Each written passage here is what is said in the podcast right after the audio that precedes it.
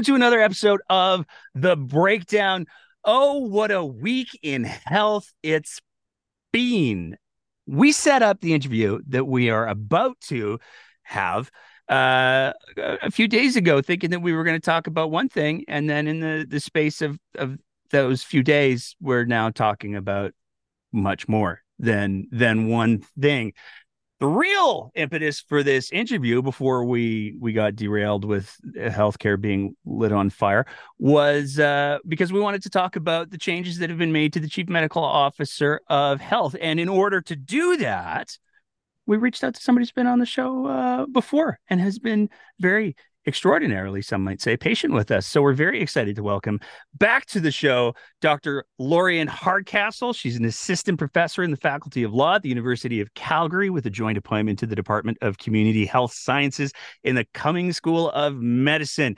And then there's more paragraphs here that are very impressive. So we'll just say Dr. Lorian Hardcastle is awesome. And it's a thrill to have you back on the show, Dr. Hardcastle. Thanks for having me. I'm excited to be here. Uh, I'm so like for a little bit of context for our, our listeners and our viewers, uh, I sent a very panicked message earlier today being like, hey, so I know that, or it was, I think it might have even been last night. Hey, so I know that we're scheduled to do this thing. Uh, can we bump it by like 12 hours? Because apparently the universe is going to collapse. And we're going to talk about that in just a bit. But first, we're going to talk about the CMH. So help me God. so, uh, Dr. Hardcastle, to start with, do you feel like there was undue legal confusion in regards to who was supposed to manage a i don't know uh, perhaps a minor pandemic once a public health emergency was was created? Do you think that there was legal confusion out there? I think there was and it was unnecessary. The public health act has and is uh, oh, has always been crystal clear that the chief medical officer of health is the one who issues public health orders, either in the day to day kind of situation or in a public health emergency. Section 29 of the Public Health Act said that. Uh, despite that, what was happening during COVID, as we later found out, was that somehow Dr. Hinshaw came to believe that she was merely an advisor and the government was treating her as merely an advisor. Um, although when it was convenient for them, sometimes they would say, well, these are her decisions. Um, and, and so the legislation wasn't matching up with reality because she was the decision maker in the legislation, but cabinet was dictating the terms of her public health orders to her. So, I mean, I maybe I need to rephrase my question a little bit because there's no doubt, I think, that there was um, some uh, uh I'll use the word illegal things that happened in regards to the public health orders. I feel like I'm I'm safe to say that because I'm pretty sure a judge did. But it it seems like there's there's sort of two sides to the the equation, if you will. On one side, we have all of the legislation that you listed off there, and on the other hand, we have um, Mr. Kenney and co saying, "Hey, how about if we just made all of the decisions?" And Dr. Hinshaw uh, some might say inexplicably saying, "Oh yeah, I'm just in an advisory role." Uh, was that? Do you think there was a flaw in the legislation? Was there a flaw in how her role was communicated to her? It, it isn't clear how all of the, the misunderstanding came to be. I, I think the legislation is clear to anyone. Plus, you would hope that the chief medical officer of health who's writing public health orders has legal advice. And so it's not clear how she came to believe that she was merely an advisor. Um, with respect to the government they too obviously had had access to legal advice and they must have known what the legislation said. Um, and and also the government had opportunities where it amended the public health act during covid and could have brought the legislation in line with reality and they wouldn't have been out of line in doing so there are provincial models where cabinet does have more decision making authority in a public health emergency so they wouldn't have even been an outlier but it seems as though they wanted a situation where they could have their cake and eat it too. When things were going well, they could, you know, be at the podium telling everyone how great they had done and how they had balanced lives and livelihoods. But when things were going poorly, they could say, well, you know, these were these were Dr. Hinshaw's ideas. We followed her her recommendations, and that's what they said when Open for Summer turned out to be a big flop in the fall. And this is where, like, as this whole thing is kind of unfolded, I found myself to be quite confused because in the early days of the pandemic, we had you on the show, we had Dr. Ubaka Ogbogu uh, on the show as well, and and both of you were very clear. Oh no, this is hers. Like there was there was no oh gosh, if only there was some sort of legal clarity here. It was this is hers, and it seemed like the confusion that most people were experiencing who who understood or had been told by people smarter than them uh, what the legal framework was. The confusion was more why why are they doing it this way? This isn't how it's supposed to work. Am I am am I like having a yeah. Mandela no, that's, moment? That's, that's absolutely fair. What what there was was there was just a complete misalignment between the law and and what was happening in reality and it's not clear why the government didn't resolve that and so i don't blame the public for being confused and wondering who the decision maker was because you know you had Dr. Hinshaw who wasn't accurately representing the legislation. You had the government who who seemed to be waffling on what their role was. Um, and all of it was unnecessary. They could have amended the legislation to begin with if they wanted to be the decision makers. Um, cabinet could have made themselves the decision makers. And and indeed that's that's what we're seeing this week is new legislation that would shift power to cabinet in a public health emergency. Yeah, and we're going to get to that in just a sec. I just really wanted to go through it because to me it was kind of like um, if somebody walked into a convenience store and took a handful of like Snickers bars and then walked out and the cop said, "Oh, you're not allowed to do that." And the person with the handful said, "Oh, I thought the clerk said I could." And then the clerk said, "No, no, I didn't say that." But you took them and then there was confusion over not whether or not the law was broken, but who broke it. And it seems like that's kind of what happened in regards to the the the health uh, protections and the health orders that were issued. It's not a question of whether or not the the health orders should have happened. It's more a question of how they happened. Am I am I representing that okay? Yeah, yeah. So so what ended up happening was there there were two cases, one by parents who were concerned that masks had been uh, rescinded in schools, and then a group with the opposite view of public health orders, a group who felt that the public health orders were unconstitutional. And in both of those cases, um, the court didn't seem concerned with the substance of public health orders, and indeed, in the the charter case, the court said no; these these public health orders were were necessary. Hospitals were struggling, um, so it's not that the court didn't support the, the public health orders themselves, but they said they were the product of improper delegation that that these public health orders weren't valid because Dr. Hinshaw had had delegated her authority to, to cabinet. And so what ended up happening was uh, there were a bunch of, of, cases where charges were dismissed um, or, or there were acquittals because the public health orders that people had been charged under were invalidly enacted. Not that their substance was wrong or problematic, but that the government hadn't followed the proper process in enacting those public health orders. Now, to be clear, because I've seen a lot of chatter on social media, and God knows there's the the folks who inevitably have some form of cryptocurrency in their bio who talk about ah see the health orders they were all illegal. And to to paraphrase what you just said there, it's not that the health orders were illegal.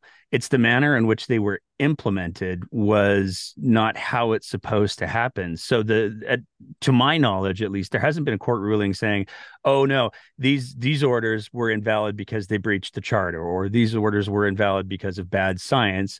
The the verdicts that have been rendered have been verdicts saying these orders are invalid because that's not how this is supposed to happen. It's not that the outcome was bad, it was the process was bad.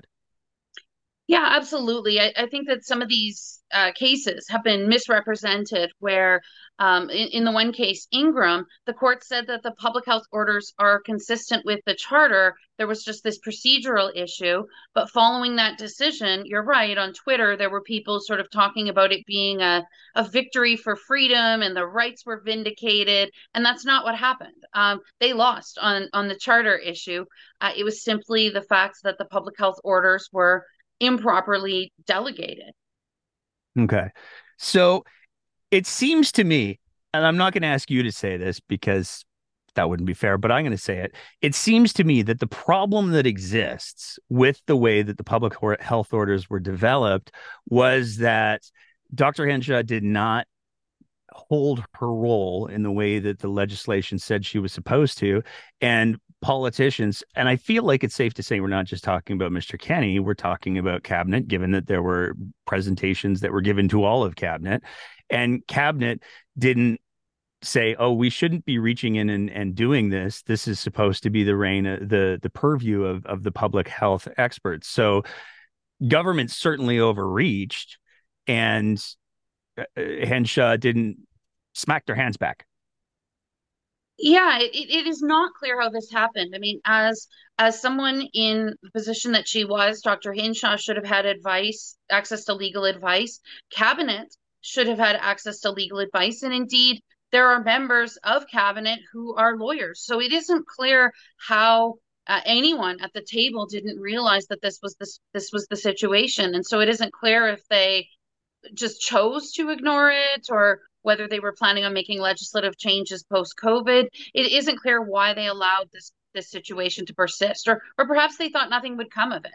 Um, but but it's frustrating. It's frustrating, uh, you know, to those of us who who were saying that this isn't what the legislation says. It was frustrating to see public health order after public health order that had these these legal issues, be it you know the issues with with improper delegation or some of the issues around the public health orders not being made available in a timely manner, or some of them were poorly drafted. They were lacking definitions or, or had other drafting issues. They were just a, a frustrating mess, despite all of the the access to legal advice that the individuals behind them ought to have had. I think it's safe to say, and this is purely a hypothetical, so we're just gonna speculate a little bit.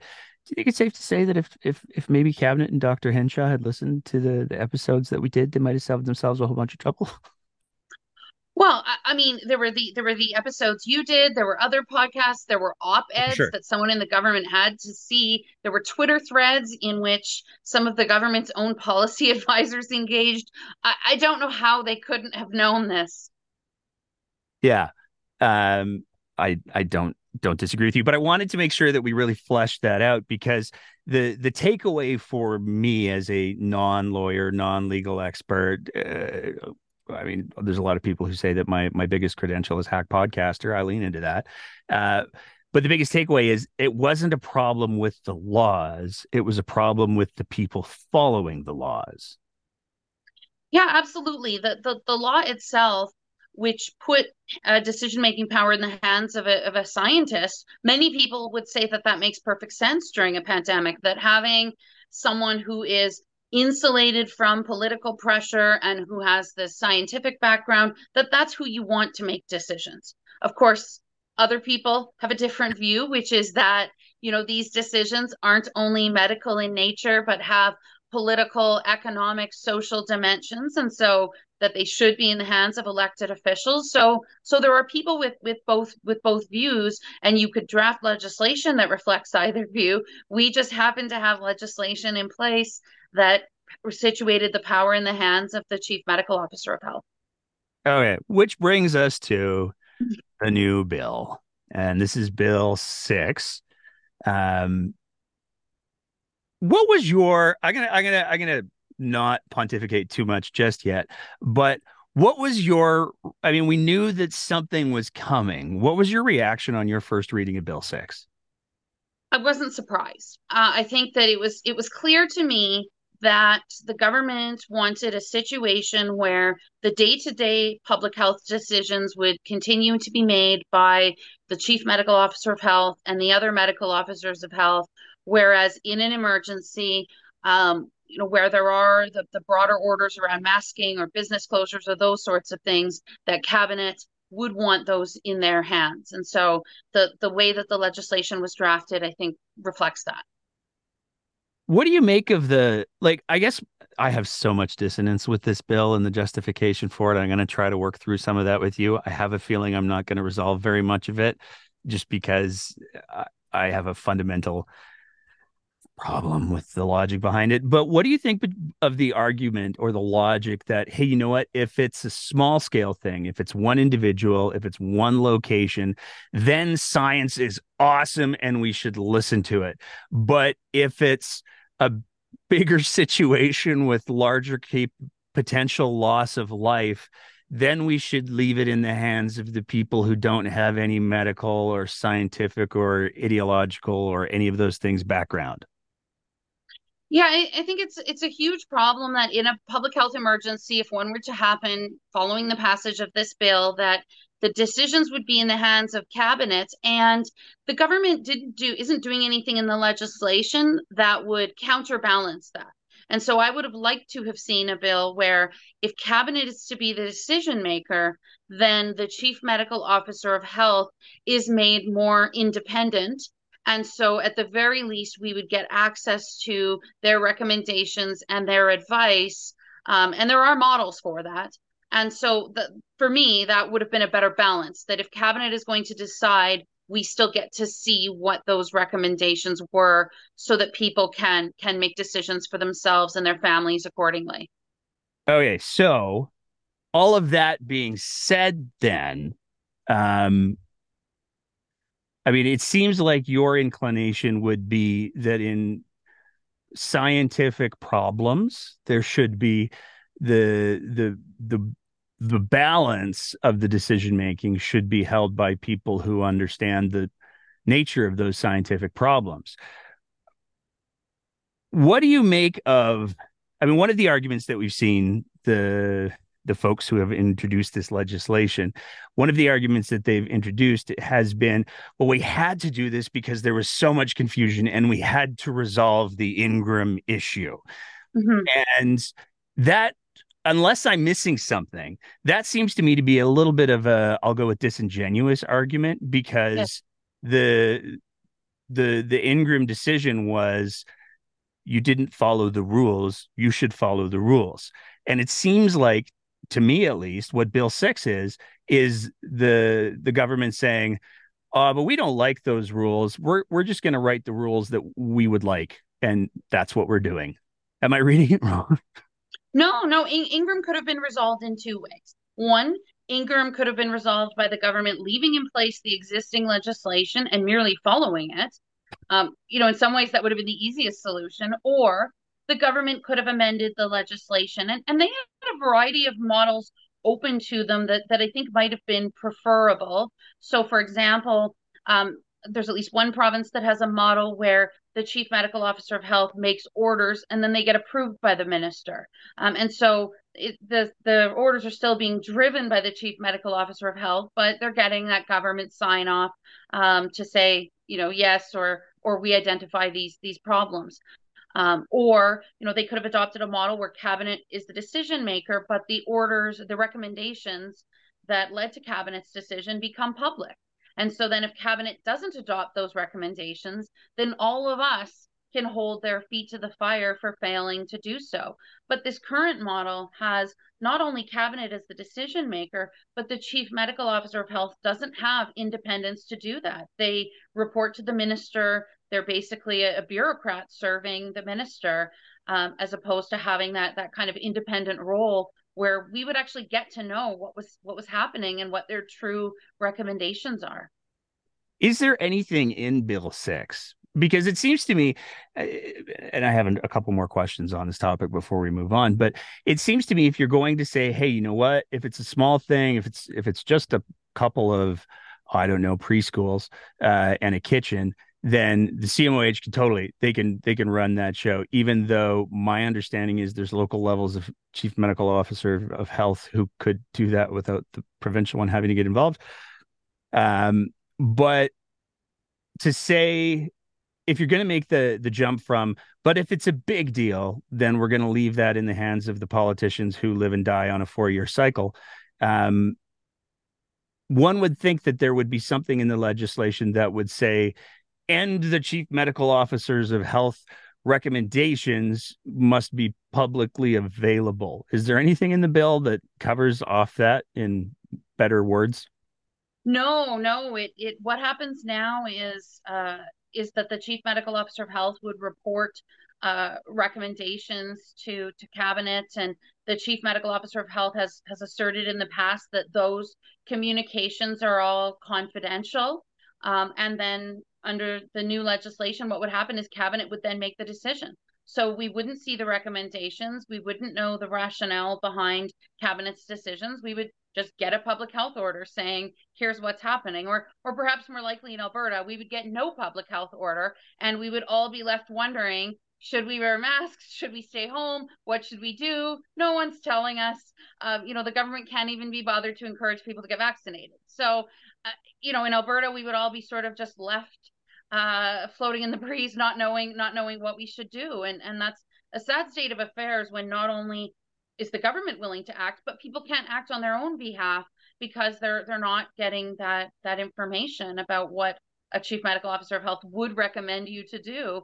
Um, so it's, it's it's a difficult situation and it takes what was already a very politicized issue in alberta and makes it more political um, this that's what this legislation does is it is it explicitly says that public health emergency decisions are now political decisions yeah, for me, the the thing that I keep bumping on is the notion that anybody who's in elected office is somehow qualified to make these decisions. Because if you were going to make the argument that a layperson um, can make these decisions for themselves, then you wouldn't need a chief medical officer of health at all.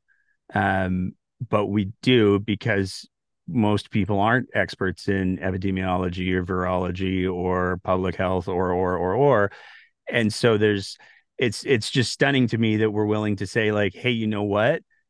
The politician who who may be and i'm not denigrating uh, anybody who's been a mechanic or a, a farmer or uh, whatever um, they should be the ones making these incredibly complex decisions by nature only of the fact that they were elected and have a public opinion gun to their head. Yeah it's it's these things like a pub, like a pandemic are so so specialized and the information was flowing so quickly the science was complex that we shouldn't expect individuals to, to have to try and understand this. And we shouldn't expect cabinet to, to be able to understand these issues in the same way that a, a chief medical officer of health whose entire job is public health would understand these issues. Um, and so this really minimizes that that person to merely an advisory role and maybe cabinet would listen to them maybe they wouldn't um, but none of us will will ever know. I'm curious you mentioned other models. Are there any other provinces in canada or territories in canada who have purely the the the government will be advised in secret and then the government will make all of the decisions and cross your fingers sucka's model there, there are there are a range of models with respect to the chief medical officer of health's authority. So there are models like ours at the one end of the spectrum, and then there are models at the other end of the spectrum where cabinet is the one making the decisions in a pandemic. So either through regulation or through ministerial orders. Um, and some of those jurisdictions that have more power in the hands of cabinet did perform well during COVID. Um, you know, for example, most of the, the maritime provinces were, were regarded as well performing during COVID, and uh, some of them have a model that, is more cabinet heavy than than our model, our current model is. Um, and so, you know, on the one hand, um, we might say that it's problematic for for cabinet to be to be the decision maker, but but on the other hand, I think it's actually wh- who's the cabinet? Who's who's the, the the decision maker? Because i think some of these powers are, are fine in one person's hands but but in another person's hands they can be quite problematic. Um, and so in some provinces where cabinet was the decision maker cabinet chose to take a very cautious approach, uh, an approach that, that would try and minimize COVID cases as much as possible, protect hospital capacity. And that's what Cabinet wanted to do. And they leaned heavily on the science and heavily on their chief medical officers of health. But I think in Alberta 2023, those powers in the hands of our cabinet, we wouldn't see any of that. We we would see um, very little in the way of public health. Um, even under the, the previous government, under Premier Kenney, you know, we were often one of the last provinces to put restrictions in place or the first to pull them back. Um, and we had embarrassing hospital capacity problems after their, their failed open for summer. I mean, we were talking about rationing and sending people out of the province, which is embarrassing in a province with the, the health resources that ours has Yeah, if I remember right, we actually needed the military for a bit of time there.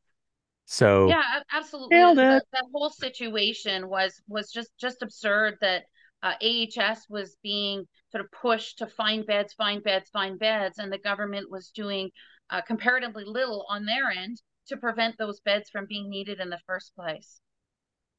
Yeah.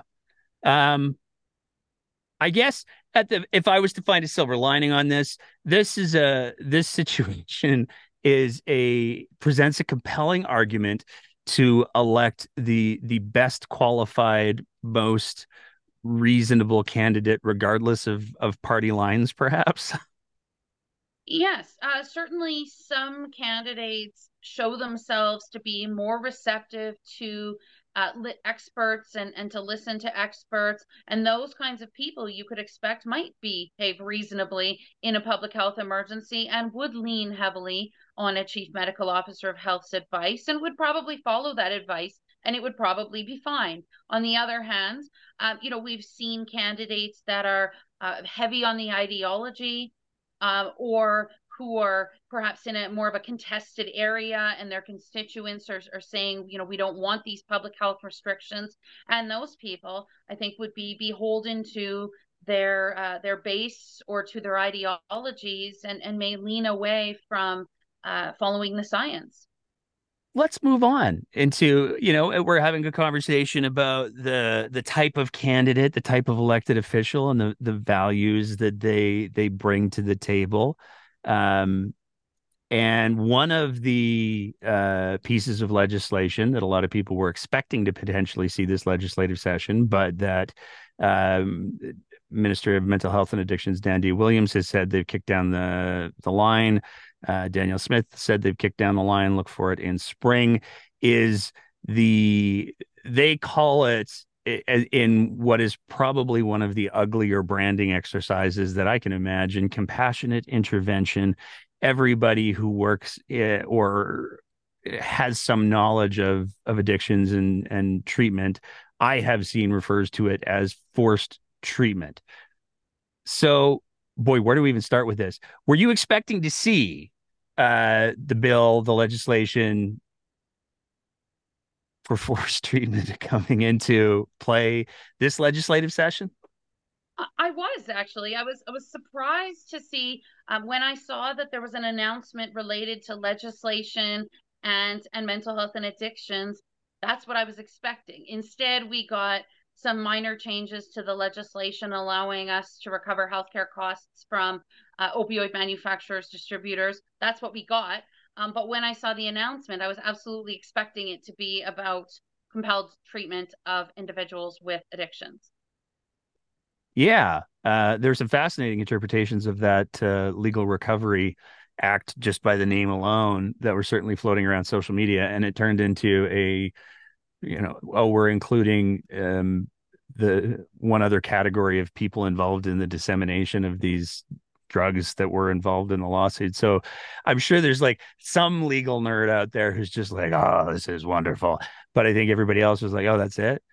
But let's talk about the the the compassionate intervention or the forced treatment. Um, are you aware of any other jurisdiction in? Let's start with just Canada that does forced treatment. So under uh, provincial mental health laws, so so not laws specific to to addiction, but laws that that deal with mental uh, health more generally. there are provinces that do allow in certain circumstances and, and with certain procedural protections in place for individuals who are involuntary patients um, to, to be treated without without their consent. Um, and it is it's not uncontroversial. Um, there have been discussions about how that may be problematic from from a charter perspective. So even that is controversial, and that's existed for a number of years. Um, but expanding it to to the context of, of individuals suffering with addictions, I think you know is is uh, is is concerning, especially in in this province where they've really not wanted to make the full spectrum of services available to individuals with addictions. Um, you know, they've wanted to disregard the, the harm reduction uh, sorts of options and instead focus on recovery based solutions. And so I think that you know where you you don't have other options available to people you're funneling them into this recovery based model and then you're potentially compelling them to receive treatment i think that's that's problematic i think it's legally problematic it's problematic from a, policy perspective um, and and i don't see how it's going to to be effective so i want to talk a little bit about the the the other examples where there's forced treatment. We hear uh, members of the UCP and people who are advocating for this uh, new thing often referring to, oh, well, we already have these things. So we have the things like mental health forms like Form 1, Form 10.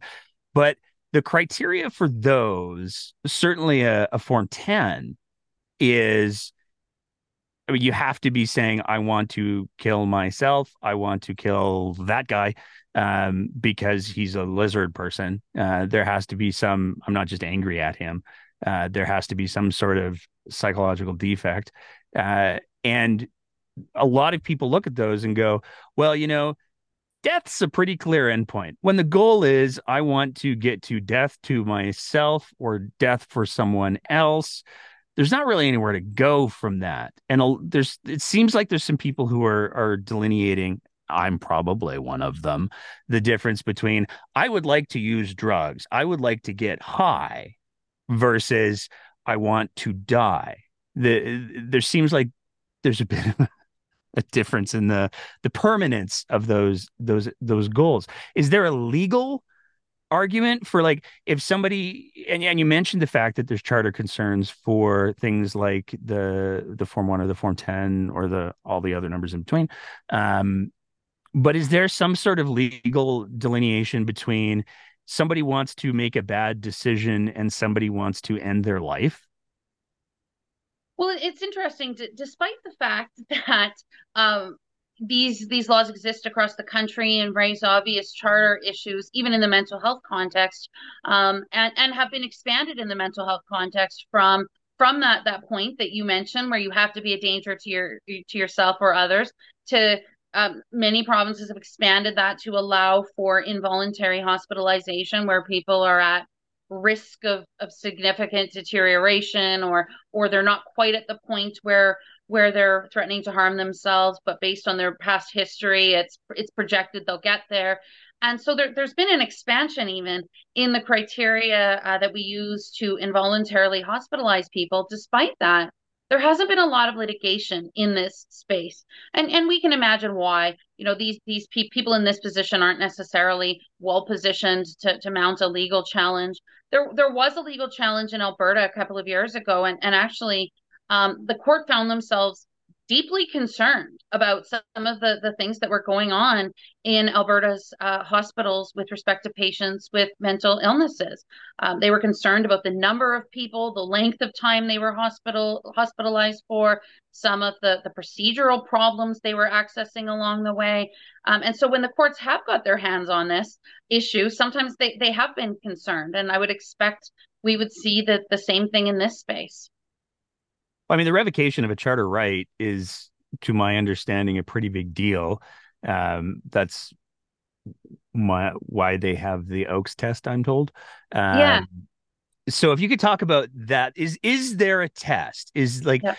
with, with the pandemic, we had the Oakes test to suspend the the charter rights because the world was toxic.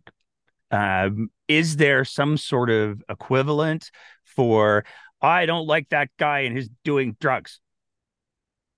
Yeah, so I think that if the government were to pass legislation that compelled individuals to receive treatment I think that violates the right to life, liberty, security of the person. So Section Seven of the Charter. I don't think there's there's any any question that that raises issues around liberty and, and security of the person. The question then becomes, though, um, those charter rights aren't absolute, and the government has an opportunity to justify those those charter rights. And, and you've mentioned the Oakes test. And so, what the government has to show is that um, its limited rights for a uh, reasonable, uh, pressing objective. They've done so in a way that minimally impairs individual rights, and they've been proportionate in their approach. The, the issue I have here is that um, the, these cases almost always center on this question of minimal impairment. Could the government have dealt with this issue in a way that impaired individual rights less?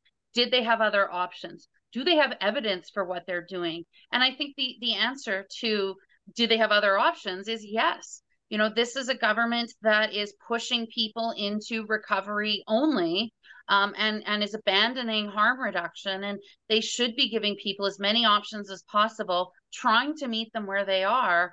And you know even then this may still not be justifiable but in its current form where they're not even bothering with trying to to give people options to safely consume or, or those sorts of things i think this is very vulnerable to to a charter challenge. And then the, the second piece is, you know, the courts expect the governments where they're going to limit individual rights to bring the evidence. Um, and I don't know what evidence they're going to bring in this case. Uh, that this is that this is effective and that this is going to work and that this is we have good reason to limit individual rights. I don't think that evidence exists.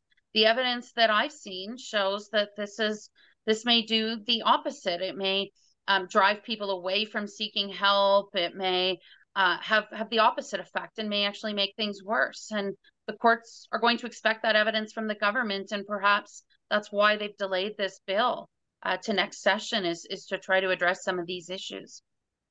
It seems like though what the government is doing. I mean, th- that's a fascinating. I love the notion that because the this government has actively worked against harm reduction, they may well be shooting themselves in the foot when it comes to this legislation. Um, because honestly, my personal standpoint is any argument for harm for harm reduction is worth considering. Um, but I'm curious, like, what's the legal difference between like what what Danielle Smith what the UCP are arguing, what proponents of forced treatment are arguing is, hey, if somebody is doing so much drugs that they're they're they're they're risking ending their life. I don't think that there's anybody who uses drugs regularly who's not aware uh, of the toxic supply who aren't aware of the the risks for a variety of extraordinarily complex reasons that I'm not in any position to judge. They continue to use. Um, some of those may very well be physiological because dope sick sucks. Um, but if somebody makes that choice, you know, if somebody's to say, absolutely, I understand that it's a toxic supply because y'all won't give a safe supply, and I understand that I could die, but I choose to continue to use these drugs because that's my choice. What's the difference between somebody saying that and somebody saying, "This is my life. Um, I have a, a terminal condition." And I'm going to avail myself of of something like MAID. Uh, it to me, if somebody is able to demonstrate that they're aware of the inherent risks of their choices, uh, or the the the likely or definite outcomes of their choices in the in the instance of MAID, um, they're allowed to make that choice, are they not? I think what what maybe is that yes, uh, there there are healthcare contexts like like medical assistance in dying, or or like you're you want to do not resuscitate order, or you have a religious objection to receiving blood. So so there are circumstances where we we certainly do allow people to refuse treatment and um, or withdraw treatment and and let the consequences be what they may. I think what's happening here and what we see in the mental health context more more broadly is perhaps just paternalism this this notion that maybe these people don't actually know better and i think sometimes it comes from a a difficulty that that those making policy have with putting themselves in other people's shoes. I think, you know, your average elected official can imagine what it would be like to have painful terminal cancer and want to to uh, to receive MAID, but they maybe aren't so able to put themselves in the shoes of someone who's using uh, addictive substances. And and so there i think there's a, a, paternalism and a lack of understanding that's that's often at play. It almost seems to me that the the disconnect in the the conversation is there are people who work in um, treatment, in outreach, uh, in harm reduction, in in all of those different areas, and I think all of them would probably make the argument that there is a absolutely a medical component. There's a physiological component to and a, a psychological component to why people use in the way that they do and it almost seems like the people who are advocating for the forced treatment are looking at it purely as a moral imperative and disregarding all of the other things. And you know you can have your i can have my moral feelings about a lot of different things. Um i have moral feelings about uh, a lot of the pop music that's in the world today but i also recognize that i don't have the ability to make people stop making crap music. I mean we're all stuck with Nickelback. That's just the reality. Um, but it, it that seems to be the big difference. Is like there's this moral piece, and then there's this evidence based science piece, which kind of folds back into the whole CMOH piece because again, are we making decisions on the best available evidence or are we making decisions based on purely subjective feelings? And and I think that's a, a, problem. That's a problem that the, the direction that the healthcare system in this province is taking is that it's one that's moving away from science and, and experts and at times has been openly hostile to experts um, and towards one that that is more ideological in nature. Um, and and I don't think that that anybody's going to benefit from that. I don't think that the the health outcomes of Albertans in a public health emergency or Albertans who are struggling with addictions, I don't think any of that is going to be improved by a government that turns its back on science and and heads towards ideology. Is there legal consequences? So let's use the the the pandemic example um, and then i want to ask about where courts tend to side when it comes to evidence over feelings but uh, is there i've seen people who have made the argument if there's another pandemic god help us all but if there is another pandemic and the government does nothing we're going to sue them into next week. Is is that something that people can avail themselves of or is the the government by nature of their positions i mean i know that you can get away with not literal murder but you can say some pretty nasty things inside the legislature that if you were to say outside of the legislature uh, there's consequences um, does that exist or is that just wishful thinking like if if hypothetically we do have another pandemic and if hypothetically the the provincial government says cross your fingers, everyone. Um, is there legal recourse or is it just wait till the next election? Unfortunately, it, it's largely wait till the next election. I know a lot of people talked about wanting to sue the government for the way that it managed the pandemic, and there were conversations about, well, is isn't this negligence? weren't weren't their decisions negligent? Um, and the, the issue that that we have with the law of negligence is that um, what it does is it well it does two things. One, it insulates policy decisions from the review of courts in negligence law. So if the decision is a policy decision, um, as opposed to executing that policy or carrying that policy out, the courts won't touch that in a in a negligence case. Um, and so a lot of what people had problems with during COVID would be policy decisions. The decisions not to bring in masks or not to close businesses or you know to not allow you to have people at your house but to allow you to go to the mall with 10 people you know all of those all of those things are are really policy decisions and so the courts would be very reluctant to to say that government is negligent in that space and then the other thing that we see courts saying in negligence cases against government is they talk about the government having a duty to the public as a whole and, and having to balance different interests. Um, you know, be they economic, be they health, be they whatever, and that the courts aren't really they're not in a good position institutionally to make those decisions for governments. They don't have access to the same information that government does. They just have the injured person sitting before them. Um, and so and so they don't have that same institutional expertise as government. It's hard to sue governments uh, in general, and and there were cases actually after SARS where people tried to sue the Ontario government for its management of the pandemic, and those cases went nowhere for the, the, the reasons that I mentioned. So I guess elections have consequences. They they do. Elections absolutely absolutely do have have consequences. Um, and and you know i think uh, another legal tool that people sometimes talk about is well can't we use the charter to make the government do something um, and, and, the charter doesn't tend to be interpreted that way in canada it tends to be interpreted more in a negative way, um, as in, did the government limit your rights? Not, you know, can we use it to make the government do things? And so your the legal recourse for mismanaging a pandemic is is fairly limited. It really does come down to the ballot box. What do you make of? Because I've heard a few people float this idea, and since I have you here, I'm just going to throw all the things at you. Sure. I, I've heard some people say, um, you know, if we have another pandemic and the government decides to be stuck on suck, well, we're going to do the recall legislation. And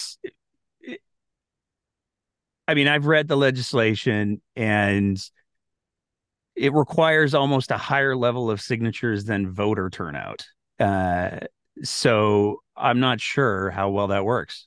I think it would be extremely difficult to use recall legislation to get rid of the elect particular elected officials or, or government um, you know even if there was a, a horribly mismanaged pandemic or, or, some other similar situation.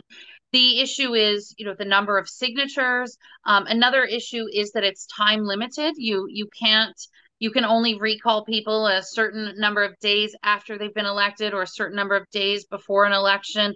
So there are time limits, there are, are uh, percentage of voter limits. I, I don't think that we can rely on that legislation as really providing much of an out. And, and it's by design. The government wouldn't have put legislation in place that makes it easy to get rid of them.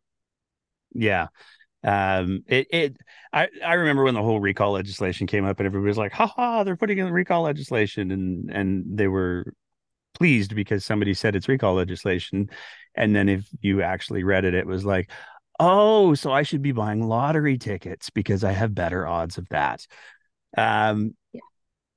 let's talk about i mean we're recording this on the 8th of november. Remember remember the 8th of november. Um it's not quite how it goes, but I'm making it work.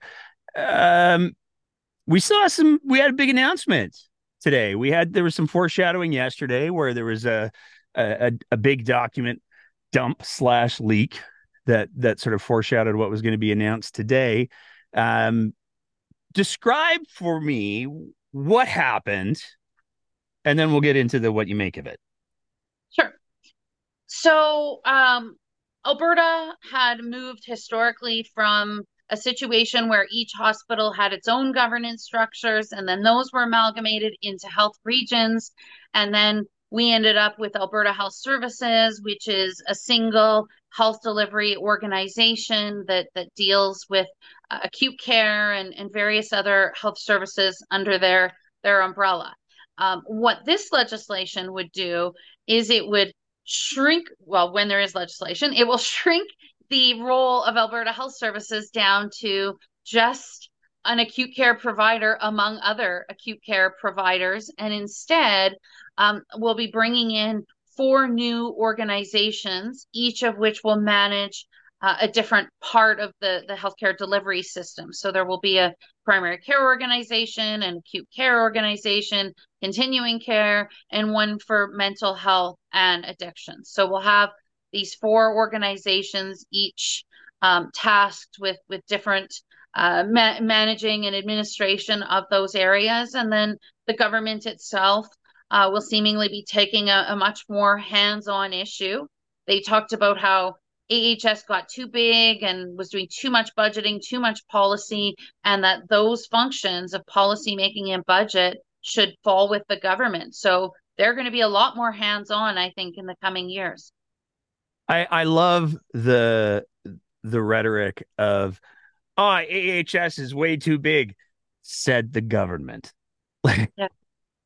Yeah. Like the, the the notion of, you know, sometimes an organization just gets too big, it gets out of control. So we're going to absorb all of their power onto our mass and trust us. It's, there's there's just a, a, dissonance in the messaging for me there. Um, what's your immediate reaction to the the way that this has been? I mean, there's a bunch of implications that I want to go through with you, but I mm-hmm. want to get sort of your high level. What are your big thoughts on what's been presented thus far? So I think my biggest concern is that this is going to take us back in time. It is no coincidence that Alberta has moved towards trying to integrate services under a single entity AHS. That's happened across Canada, it's happened across the world. Um, there's good reason that policymakers across the world have realized that trying to have an organization that can integrate different uh, forms of care and smoothly transition patients from one part of the system to the next is likely to have higher quality of care. Um, what I worry about here is just people falling through the cracks. If you have one entity managing acute care, another managing continuing care, how are people going to make the, the smooth transition between those forms of, of care? um, we're moving in the opposite direction of of everyone else. So so I think that's to me the the biggest concern with all of this. Yeah, I find myself curious. Like if you think about AHS is only going to be hospitals is is the direction that that I mean Smith said it should be called Alberta Hospital Service. Um, and I find myself wondering historically if somebody was in in in, in some form of crisis. We'll do the mental health and addictions road because that would be siloed separately. Um, but if somebody has the the mental health and addictions piece and they go to the hospital and the hospital says okay we're going to refer you to our ahs mental health and addictions um, service and they do exist. I mean, there's I know that there's a there's a pediatric uh, psychology building that's like right across from the Foothills Hospital. That would theoretically, and we can only speculate because we haven't seen the legislation, but based on the documents that have been produced, that would be cleaved off from AHS.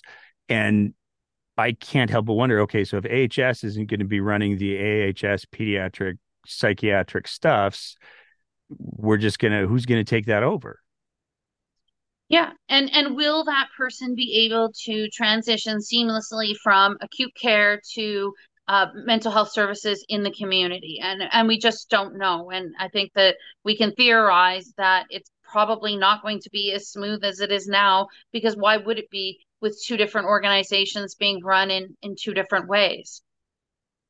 Do you have concerns and i'm curious when it comes to like the canada health act yeah. there's some there's some interesting language that was used in today's press conference because we saw the question come up okay so what you're saying is alberta hospital services uh, would be the the new one of the providers for acute care but you also referenced covenant care as an acute care provider and you also re- referenced uh, doctor run surgical clinics as uh, acute care. So now we're talking about acute care existing and there being multiple players in it. Is there room for, you know, Bob's Hospital Co.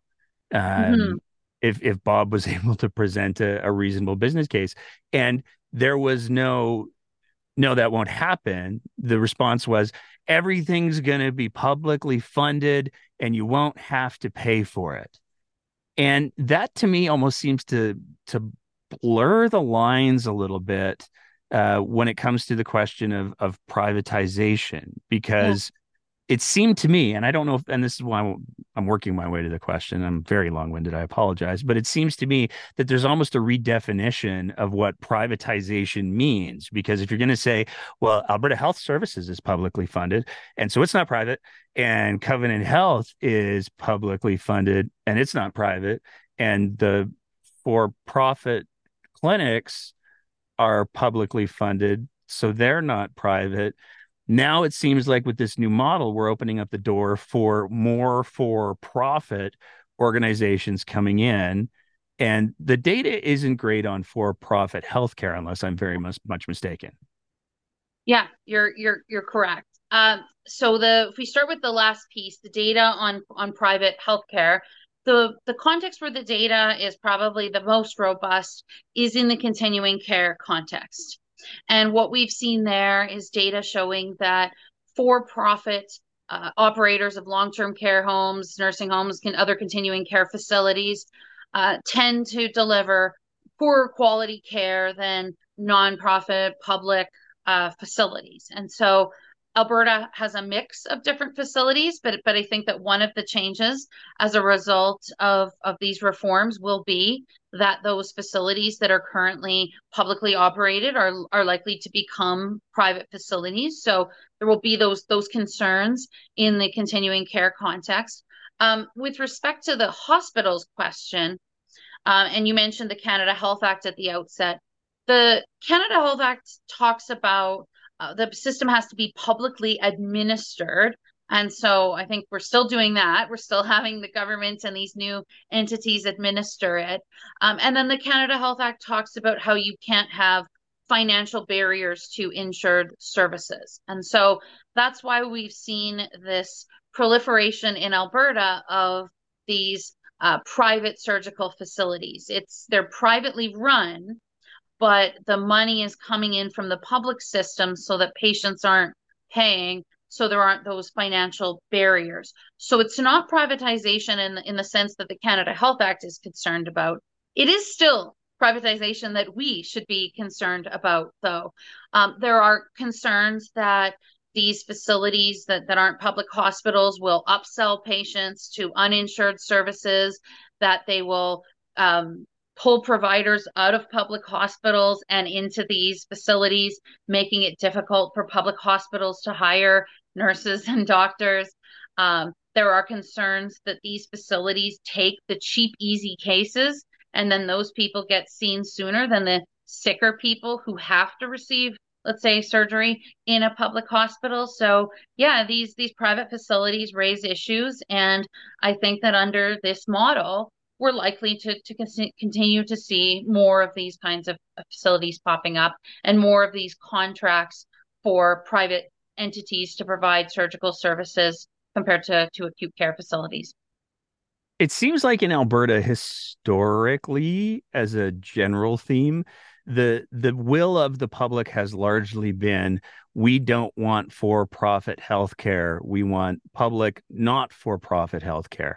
And it seems like one of the the risks that exists within this new um, Alberta model, boy, the Alberta models these days, um, that exists within this new Alberta model is we're going to have not for profit public health care, but we're also going to have for profit public health care. And it's not necessarily privatization in the the strictest interpretation of the Canada Health Act, so they'll get away with it. But at the end of the day, I mean the the math is the math, and the dollars are the dollars.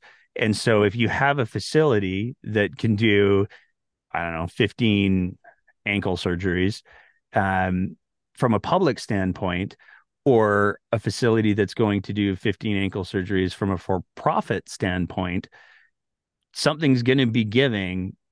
I mean, it's the same amount of sutures, it's the same amount of I don't know saw blades, um, and if you're going to have a profit margin, then you know the efficiencies very quickly turn into not as good things. Am I reading that wrong? No, no, not at all. So, so if we look at the the long term care context where we have the most evidence, um, we do see corners being cut to maximize profits. Um, specifically, the corners that we we often see being cut relate to staffing. So the number of staff hours per resident, or the qualifications of staff that are that are working, uh, and so it is entirely possible that we'll we'll see corners cut. Um, we may also see those facilities turning a profit by upselling patients to services that aren't currently insured, some of which may be beneficial, others of which may be just upselling for, for very marginal benefits. Um, another thing that we might see is despite the fact that these facilities are taking what should be the cheap, easy cases, um, because of course sicker people need, need to be in public hospitals, um, that they'll take the cheap, easy cases, but the the what will be charged will be the same as as as the average case.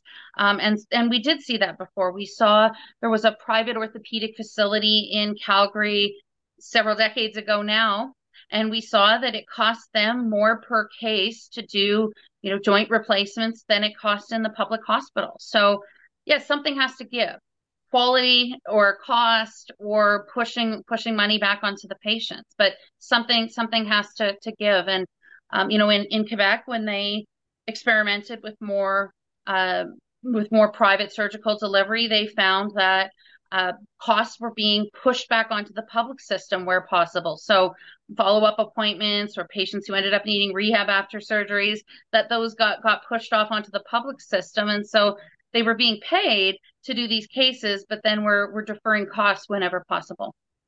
One of the other things that I wanted to ask you about from a from a legal constitutional standpoint, and I know it's been a hotbed issue in Alberta for a while, is I couldn't help but notice that the two people who got the introductions at the start of the press conference were the the guy from the Firefighters Association, um, who was presented as if he speaks for all paramedics, and he doesn't. Um, but following that, there was a, a, a gentleman from a faith based continuing care organization. And we have seen in this province issues where faith based organizations who administer, whether it's continuing care or administer health care, um, go, oh, we can't do that. That's against our beliefs. And it has nothing to do with the evidence, it has nothing to do with the medicine, it has nothing to do with the science. It has to do, again, with that moral imperative. And, you know, when we see this expansion and especially when we see the the the expansion of the continuing care piece that's going to go fully away from AHS where do the courts side on that. So like here's here's the question that i'm just going to get to. Let's say that we have an expansion of the the acute care because as the press conference said ahs is just a contractor to alberta health now. Um and uh, a woman goes in and she's got uh, uh, an ectopic pregnancy. So the the pregnancy is Google it if you don't know what I'm talking about, audience. But it's very bad, and the pregnancy is non-viable. Um, and they say, "Oh, you have an ectopic pregnancy. You're going to need an abortion." But we don't do that here because of faith reasons is that a scenario that could conceivably happen or is there a legal framework where the the facilities are told no if you're going to be in this space then you have to play by the same rules as all of the other players because i know that there were examples where people were denied access to MAID services yeah, absolutely. There there have been scenarios uh, where people wanted access to MAID, and there was a situation in Edmonton where the consultation happened outside on the sidewalk. Uh, there was another situation in BC where a man was was terminally ill and wanted MAID and he had to be sort of schlepped across town in an ambulance. And his daughter had said that it was horribly painful for him and, and difficult to to have that that transport to to a non-religious facility. So yeah, the, these are these are certainly issues that, that can that can happen. Um, where the the law stands on these issues is that there is a um, individuals do have religious rights, and that's been interpreted in some contexts as giving providers the right to refuse to provide care um, where where it doesn't uh, adhere to their religious beliefs. So what has happened is some provincial colleges of physicians and surgeons, for example, have said that if you won't provide a service, you have to provide an effective referral. That's been litigated uh, in Ontario. That's gone up to the Court of Appeal, and the Court of Appeal got behind that policy. Um, even though there were doctors arguing that the sheer fact of a referral um, is objectionable to them, um, but the, the college disagreed, as did the court. So so there are there is support in the law for that duty to to refer. Um, Some provinces have said to religious organizations, too bad if you get public funding, you have to provide the spectrum of, of care. That has not, to my knowledge, been been litigated. Um, there's an kind of an open constitutional question um, that's unresolved in Canada about whether those conscientious or religious objections can, like, can a corporation have a conscientious or a religious objection? And and that we actually don't know. Uh, the courts have never resolved that. So so there are a whole bunch of open issues, but it may be complicated in Alberta by the potential for legislation that made it partway through to becoming a, a, bill and then and then sort of fell off the the order paper.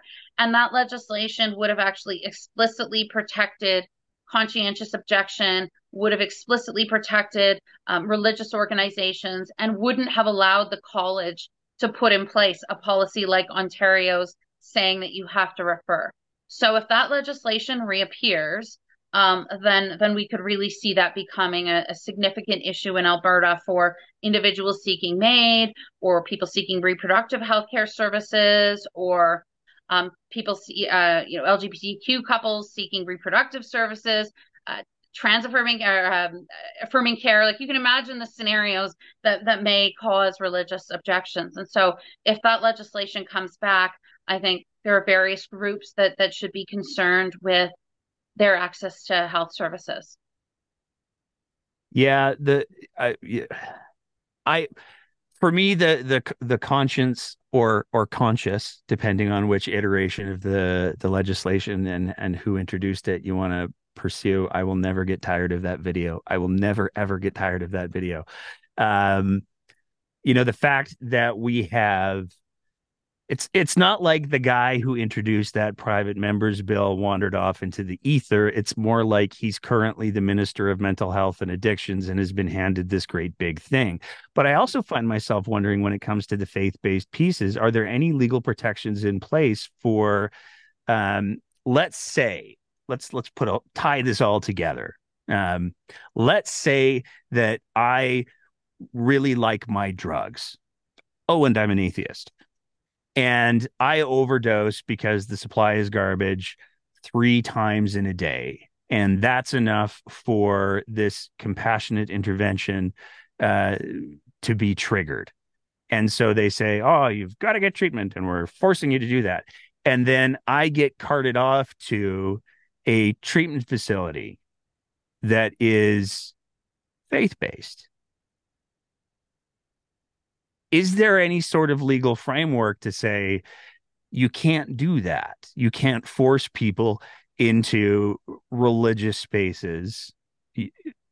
Is there a precedent for that? Like, is there there is there isn't a, a precedent, and, and I'm not aware of of sort of even at the policy level, patients refusing that. I mean, I, I think certainly patients can refuse religious services within those facilities. So, for example, if a, a, chaplain came around or there was some form of, of religious programming offered, um, certainly individuals do and, and, and have refused that.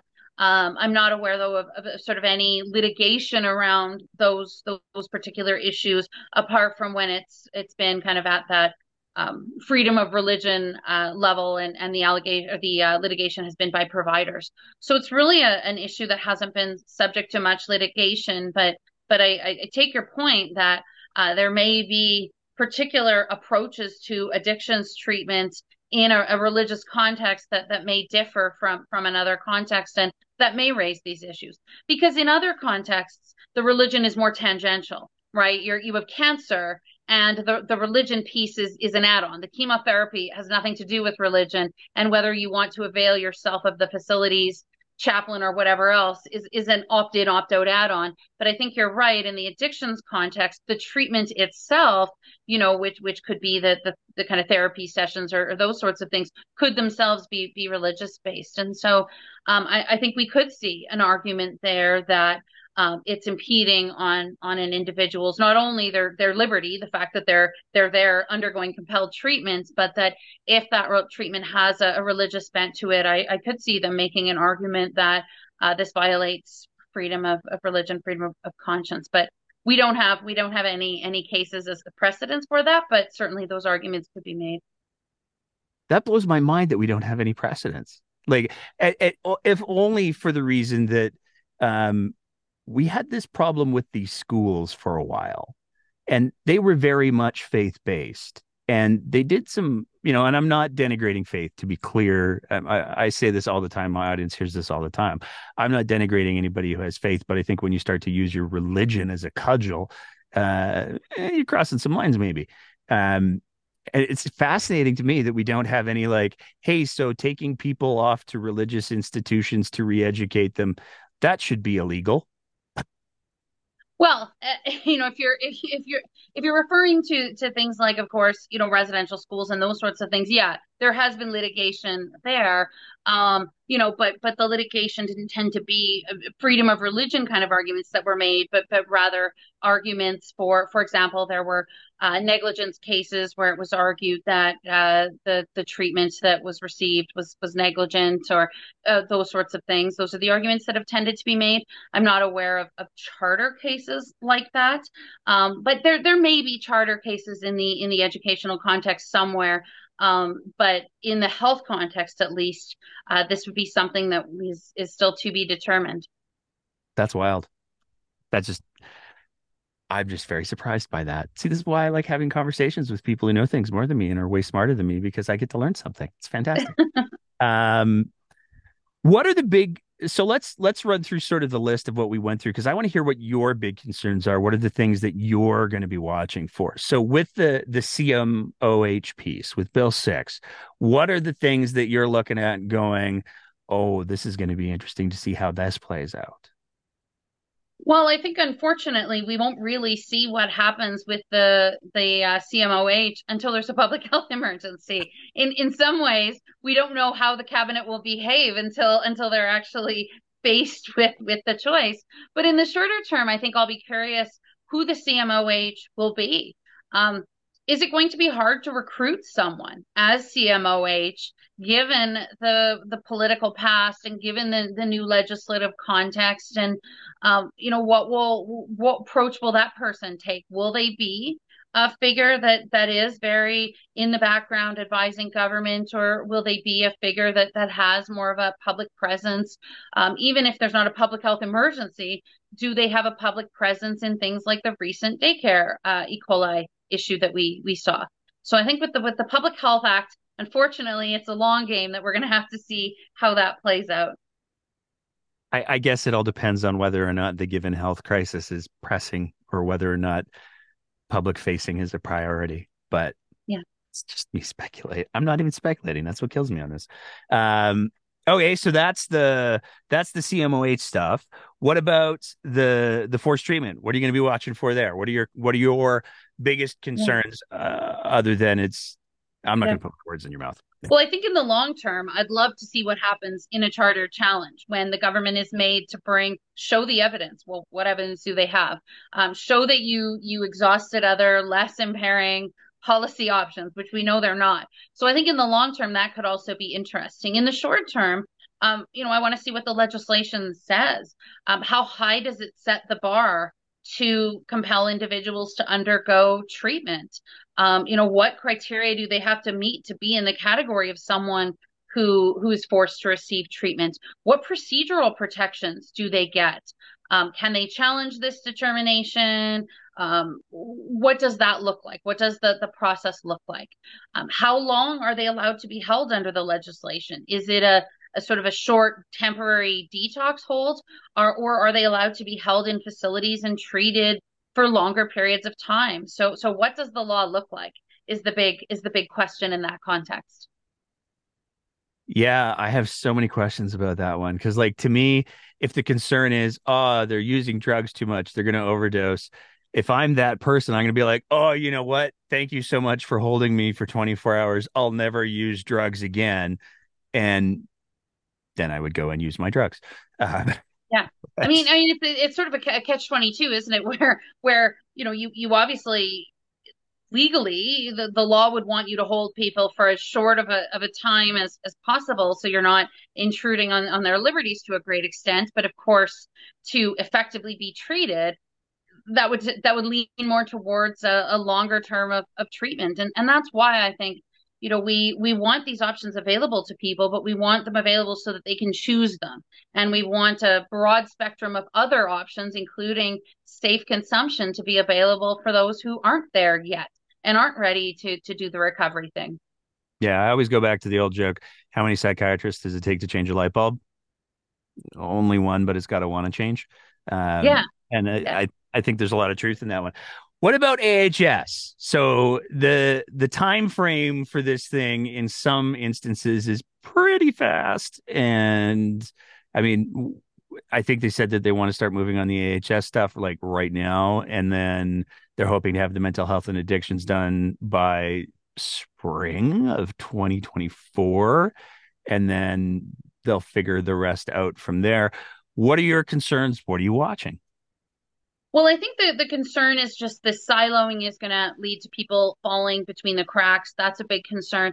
The other big concern is that this doesn't solve our actual problems, right? If, if one of our big problems is this human resource issue and attracting doctors to the province and having patients have a, a primary care provider, I don't see how any of this fixes that if I was a doctor and I was looking at my different provincial options and where I might want to start my career, I don't know that I would want to go to the place where the system is in chaos and the government is expanding their authority and they're breaking things up and like that just sounds chaotic. If if I had various good options on the table, I'm not sure that I would would pick this unstable, chaotic uh, system in Alberta as my as my choice. So I don't think it it solves problems, and I think we're likely to see that in the in the long term, right? If we look five, ten, whatever years down the line, did this significantly improve patient outcomes? I don't think the answer is going to be yes. Um, I think I'm also watching for the cost. You know, I think it was very telling that in the press conference today, the government would not cite a dollar amount for this transition. They kind of nodded to what it cost in 2008 and then left it at that. Either they don't know what it's going to cost, which is huge problem when you're embarking on such such a potentially significant thing, you need to know how much it's going to cost, or they do know the cost and and they're just not willing to share it. And like either of those scenarios are problematic. So I'll I'll be watching for for what this costs uh, in the in the long term.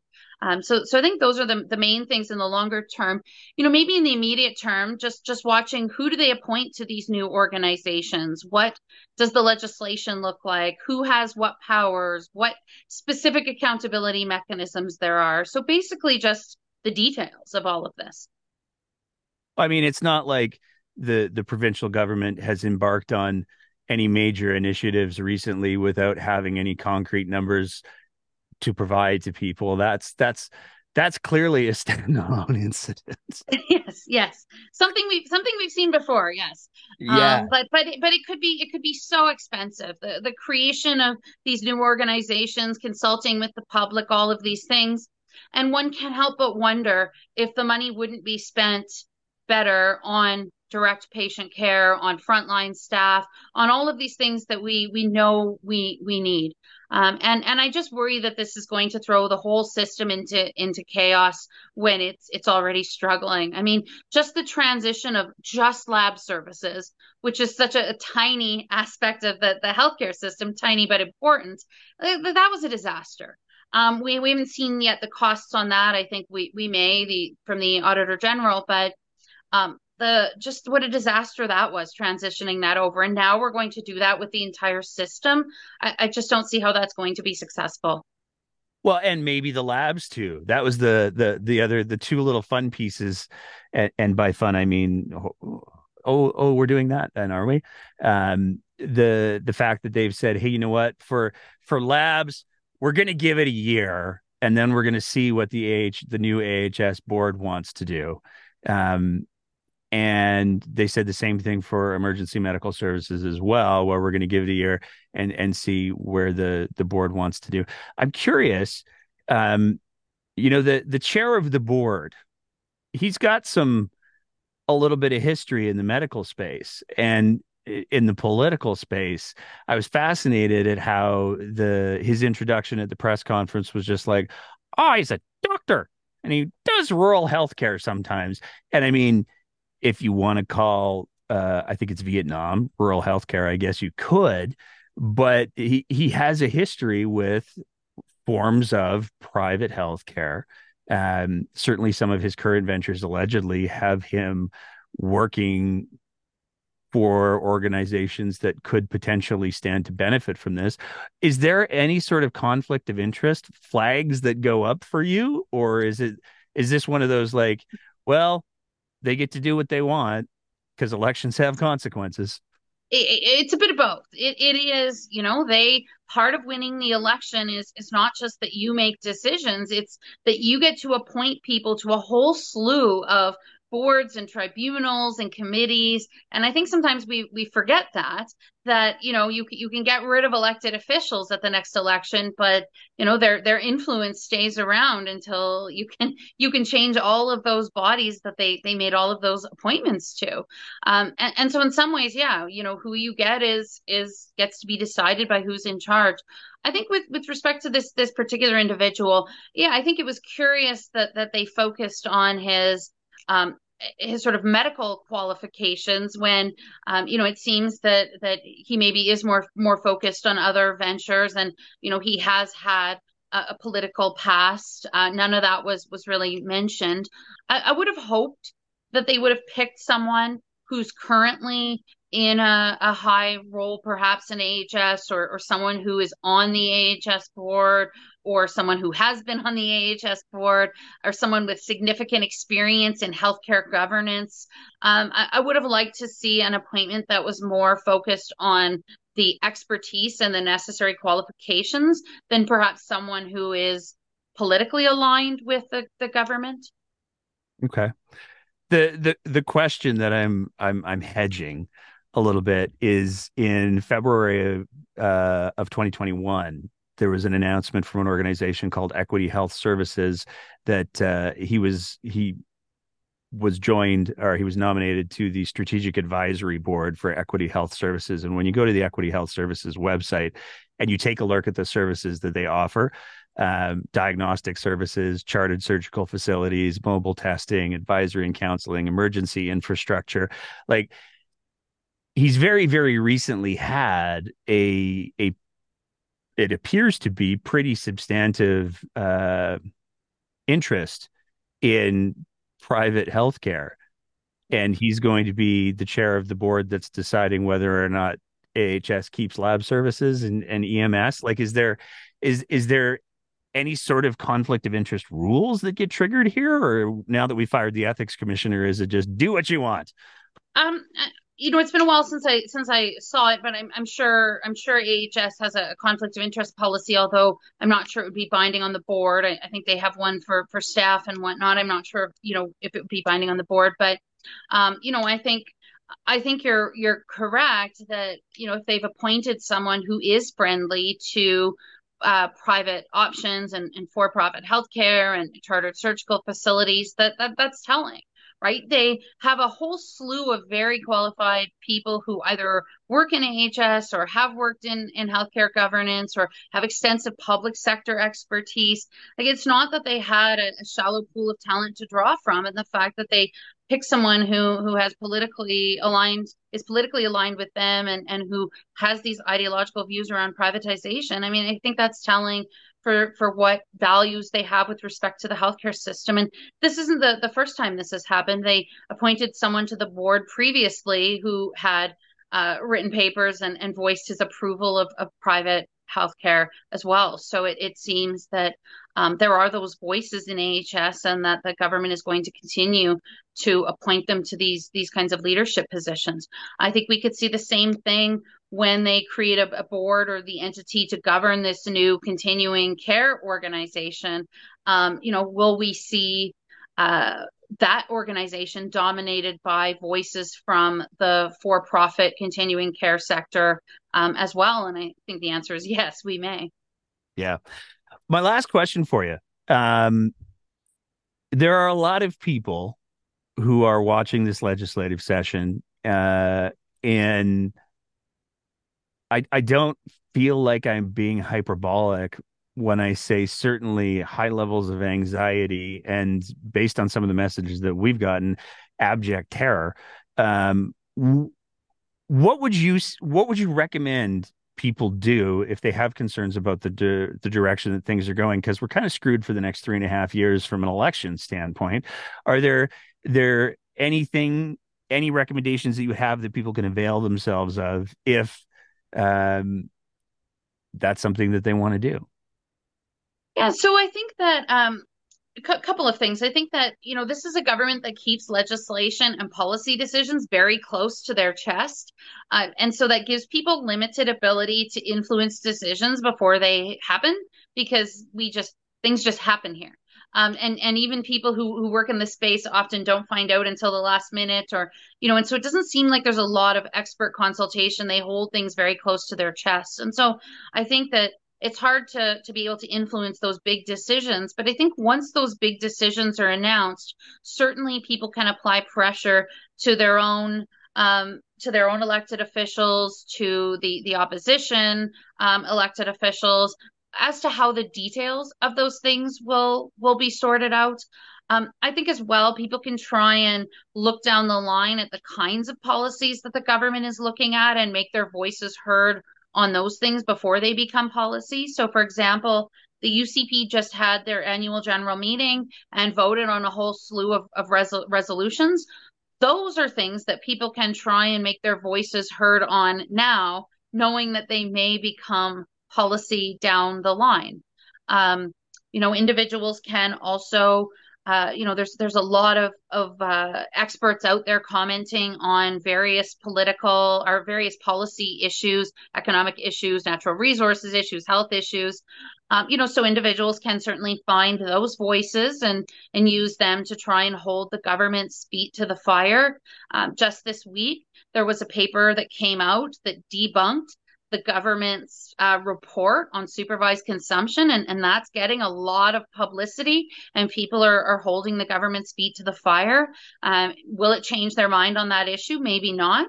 But the more that, that people do that, the more likely it is that that we'll see we'll see changes. So just calling out the government if you if you see things they're doing that don't accord with the evidence, and then of course finally the next election will come sooner than people think, and so getting involved in that um, early I think I think if people are passionate about these issues, they can certainly certainly do that. They can um, get involved with with you know their their local uh, constituency associations. They can donate. You know all of those all of those things are are helpful.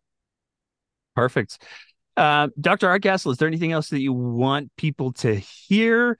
Um, you you brought up the the UCP AGM. I was I was trying so hard because that's a whole other rabbit hole to go down. Yeah. Um, maybe we'll bring you back for another another conversation about all of the wonderful implications and I just don't understand how people vote for that stuff. I just can't wrap my head around it. But is there anything else that you want people to hear? Is there anything else you want people to take away from the conversation? No, I, you know, I think I think people just need to continue to inform themselves on these issues, continue to to try to make their voices heard by elected officials, and ultimately to to take care of themselves. I mean, you know, if this isn't a government that's going to tell you to get vaccinated, this isn't a government that's going to tell you to wear masks if you're immunocompromised, and so ultimately, you know, you you have to fend for for yourself a little bit and and find those expert voices and do what needs to be done to to make sure that you stay healthy healthy and safe. Awesome. Dr. Lorian Hardcastle, I want to thank you so much for taking the time to to chat tonight and reinforcing how much trouble we're in. Thank you for having me. Yeah, thank you so much. And that's it for another episode of The Breakdown. As always, if you appreciate the kind of content that we're trying to produce here, we would love nothing more than if you thought about signing up to be one of our Patreon sponsors at www.patreon.com slash the breakdown AB, where for just the price of a fancy cup of coffee a month, you can help us continue to produce this kind of content. Whether you're listening to the audio version of the podcast, in which case maybe leave a, a, a, review and a rating, or whether you're watching it on one of our streaming platforms, we want to say a big thank you to everybody who is part of the Breakdowns audience. And as always, take care of each other and keep the conversation going.